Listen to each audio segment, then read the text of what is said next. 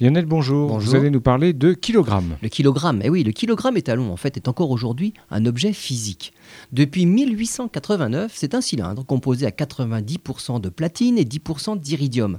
Il se trouve au Bureau international des poids et mesures à Paris et c'est la référence mondiale pour le kilogramme. C'est la seule unité à ne pas encore avoir été dématérialisée. Mais ces jours sont comptés, d'autant plus qu'il ne cesse de perdre de la masse. 30 microgrammes en 1946, 20 microgrammes de plus encore en 1992. Aucune différence notable pour notre quotidien. Un écart énorme pour la métrologie qui requiert une bien meilleure précision de la part d'un étalon.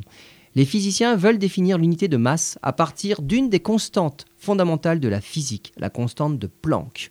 La constante de Planck nous ouvre les portes de la physique des atomes. Elle nous donne l'énergie minimum qu'il faut donner à une particule ou un atome pour qu'il change d'état.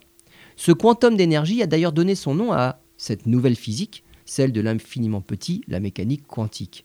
Sachant que la masse et l'énergie sont liées par la célèbre relation d'Einstein E égale mc carré.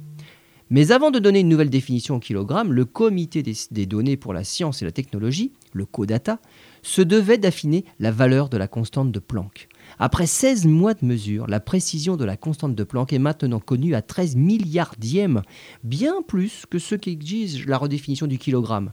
Ce nouveau kilogramme sera donc défini en 2018 et entrera en application en 2019.